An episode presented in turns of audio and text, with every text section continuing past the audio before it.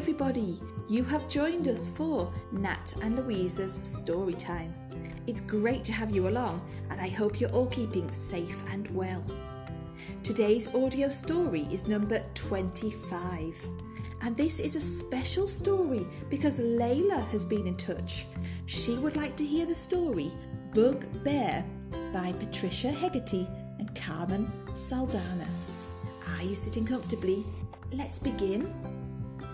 Down in the forest, as Bear had a doze, a small stripy bug came and sat on his nose.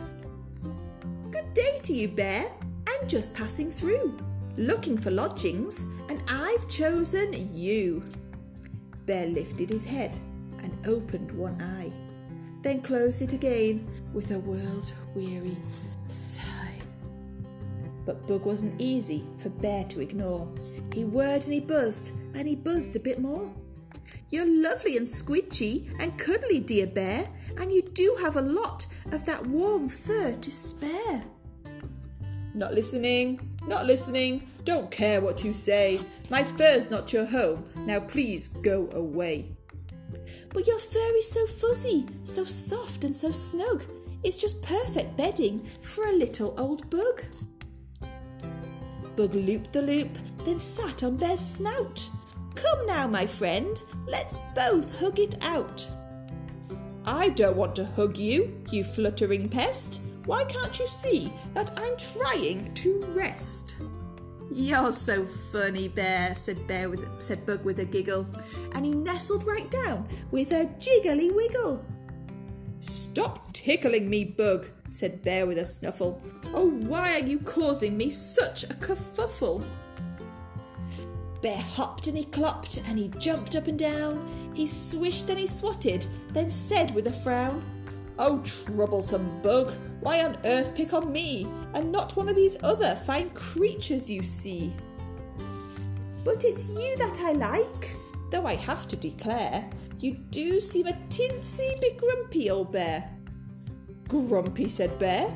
Grumpy, you say? I'll give you grumpy. You've ruined my day. Won't somebody help me? cried Bear with a howl. Can I be of service? called clever old Owl. Oh, Owl, whimpered Bear, please tell him from me. He's got to buzz off and just leave me be. Don't worry, said Owl, for I have a plan. Bear can't be your bed, but I know who can. My friend is just perfect. I'm sure you'll agree. He's soft and he's hanging up there in that tree. Well, why on earth didn't you say before? I'm all ears, said Bug. You must tell me more. All right, said Owl. Don't get in a froth. Now please say hello to my furry friend Sloth. I'd be most grateful, said Sloth with a grin, to have a small bug make his home on my skin.